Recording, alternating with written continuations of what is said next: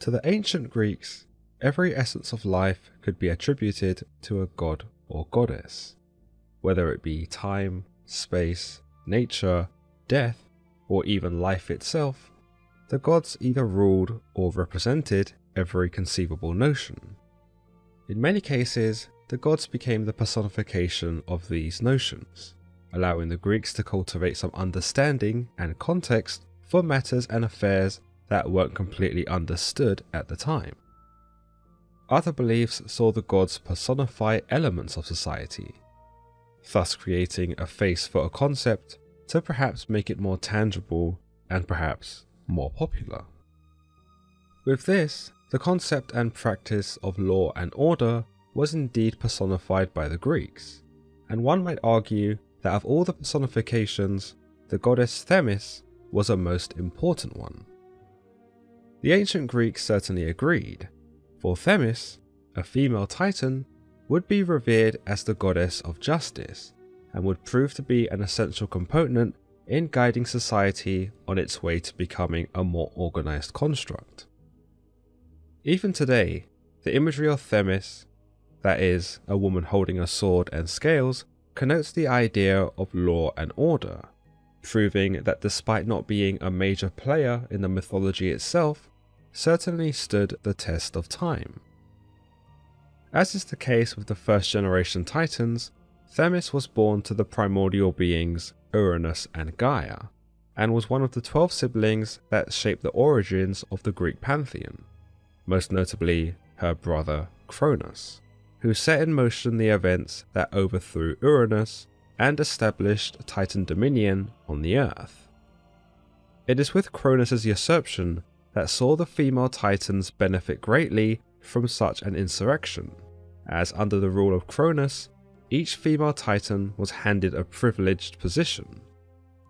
As mentioned, Themis would become a goddess of justice, and was thought of as the Lady of Good Counsel, though it would be more accurate to say that she was the goddess of divine law and order.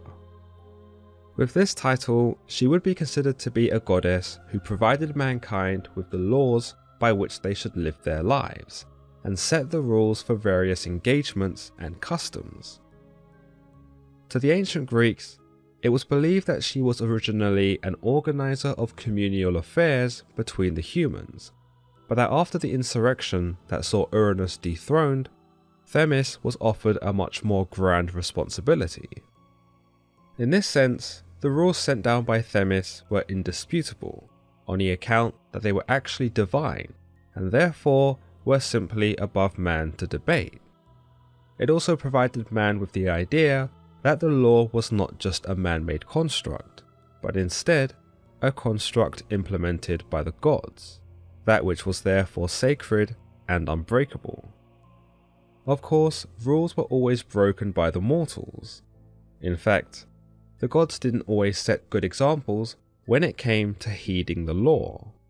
So, in order to implement these divine laws, it is believed that Themis worked hand in hand with the goddess Nemesis, she who was the divine goddess of retribution and revenge.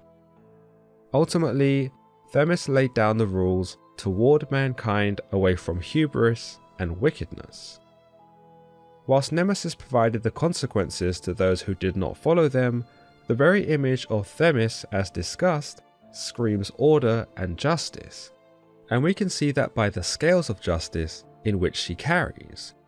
A scale being a tool used to balance items in equal measure. In essence, if you were in the favour of Themis, it's likely that you were in the right.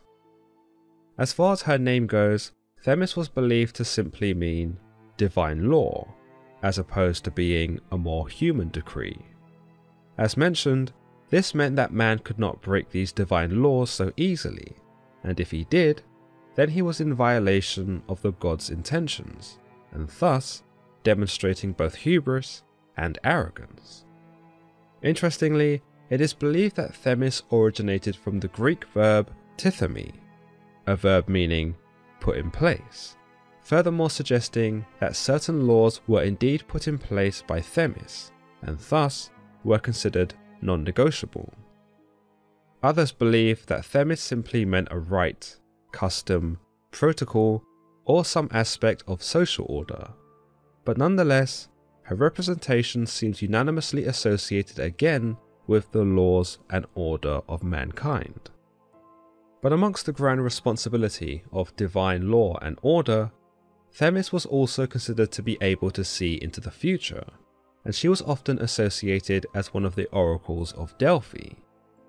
It was here that it was believed that she first spoke to the early humans, and using her divine voice, was able to enable mankind with justice and morality, thus making them acknowledge the rules of hospitality, appropriate conduct, and the methods in which to make offerings to the gods.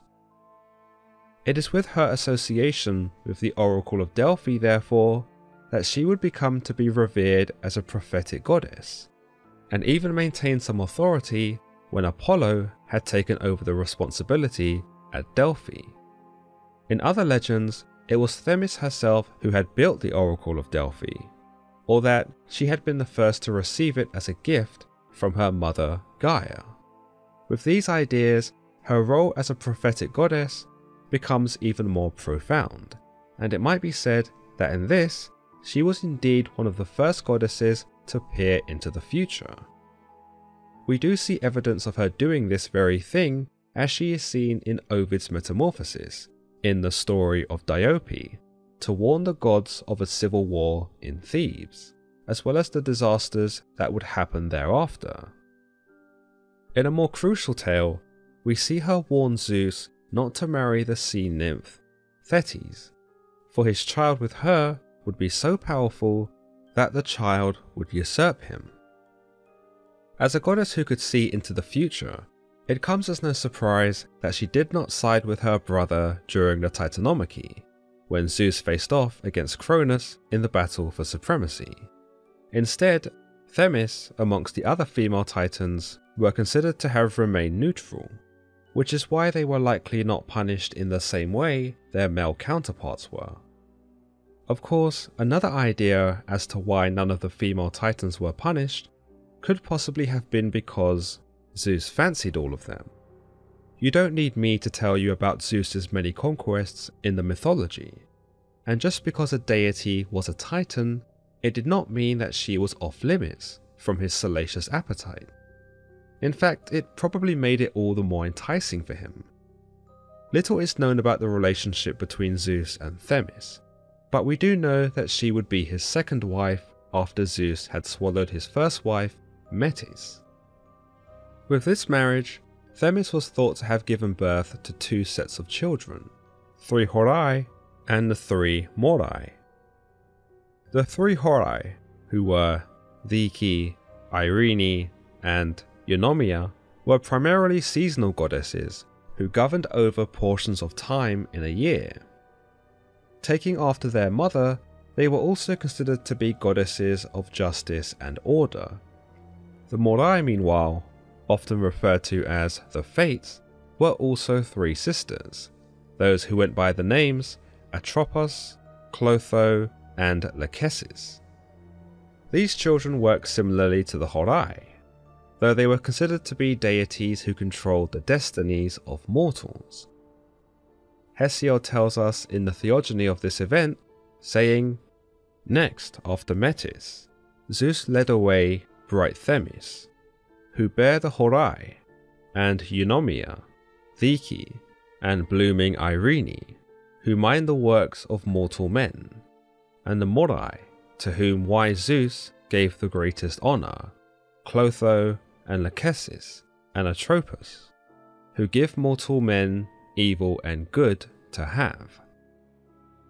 This is also spoken of in the Bibliotheca by Pseudo Apollodorus, that with Themis the daughter of Uranus, Zeus fathered his daughters, the Horai, by name Irene, Eunomia, and Dike, also the Moirai, called Clotho, Lachesis, and Atropos. Of course, despite the success of their relationship, we know that Zeus and Themis did not work out, given that Zeus would end up with his more famous wife, Hera. Still, Zeus is not seen to do away with Themis in the same way he did with Metis. In fact, their breakup appears to have been amicable, given that Themis maintained her status as the goddess of divine law, and even served to offer guidance to Zeus in the years thereafter. Going by Edith Hamilton's book, The Timeless Tales of Gods and Heroes, we understand that both Themis and her daughter Dike became advisors of Zeus, who sat enthroned beside him. We are told, as the idea of Zeus became loftier, two august forms sat beside him in Olympus Themis, which means the right or divine justice, and Dike, which is human justice. It is believed that in their role as counselors to the Supreme Being, they also advised on matters that centered around the conduct of men, and sought to report those who'd broken important laws. But perhaps one of Themis' biggest contributions to Zeus as his advisor was their joint conspiracy to commence the Trojan War. Indeed, in some versions of the tale, it was Zeus and Themis who planned the hostility between the Greeks and the Trojans, which involved Eris, the goddess of strife, placing the golden apple into the party of Peleus and Thetis, that which would set off the war in the first place and lead to the sacking of Troy. With this idea, it might be said that both Themis and Zeus operate on a more insidious level, and that the pair do collaborate at the expense of the humans, if only to amuse themselves. Yet we do see Themis also act with the well being and honour of the humans in mind. For in one story, in the Metamorphosis of Antoninus Liberalis, we are told when thieves attempted to steal honey from the sacred Dictaeon cave where Zeus was born, Zeus thundered and brandished his thunderbolt. But the Moirai and Themis stopped him. It was impious for anyone to die here, so Zeus turned them all into birds. You'll notice that despite recognizing that it was wrong for the mortals to rob Zeus's cave, it was not fair to shed blood in such a sacred place. To this extent, it might be said that this is a demonstration of Themis and the Moirai using their influence over Zeus and exhibiting their powers of law. Perhaps in this sense, a sacred law that violence and wrongdoing should not have taken place at the holy site of Zeus's birth. Furthermore, you'll also see that the Moirai were instrumental in Zeus staying his hand. Those who we know consisted of Dike, the daughter who sat beside Zeus's throne. Hesiod considered Dike as an important character in the mythology, for where her mother was a divine personage and a cosmic divinity, Dike, by contrast, was considered to be more responsible for the customs and local law, those that required retribution and or sentencing from a human perspective. In essence, Hesiod considered Dike to be a goddess that dealt with the less complex laws, those that were likely introduced by mankind themselves.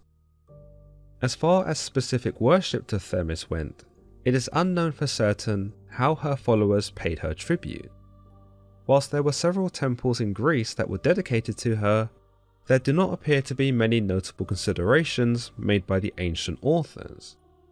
She was thought to have sometimes been depicted in the sanctuaries of the other gods, which makes sense given her interactions with the other gods, and that she may have even shared her temples with them. This makes sense when we think of her engagements with the other gods, such as Apollo, whom she was said to have been present for during his birth, as well as eventually signing over the role as oracle to him.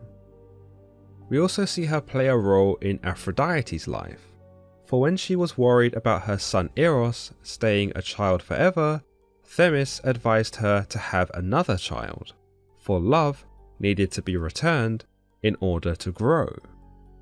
Throughout the mythology, Themis is seen to be a wise goddess who is approached for counsel, not just by Zeus, but by many others. It's likely that given this trait of hers, she was well liked in the pantheon, and so probably maintained a space in many of the other gods' temples.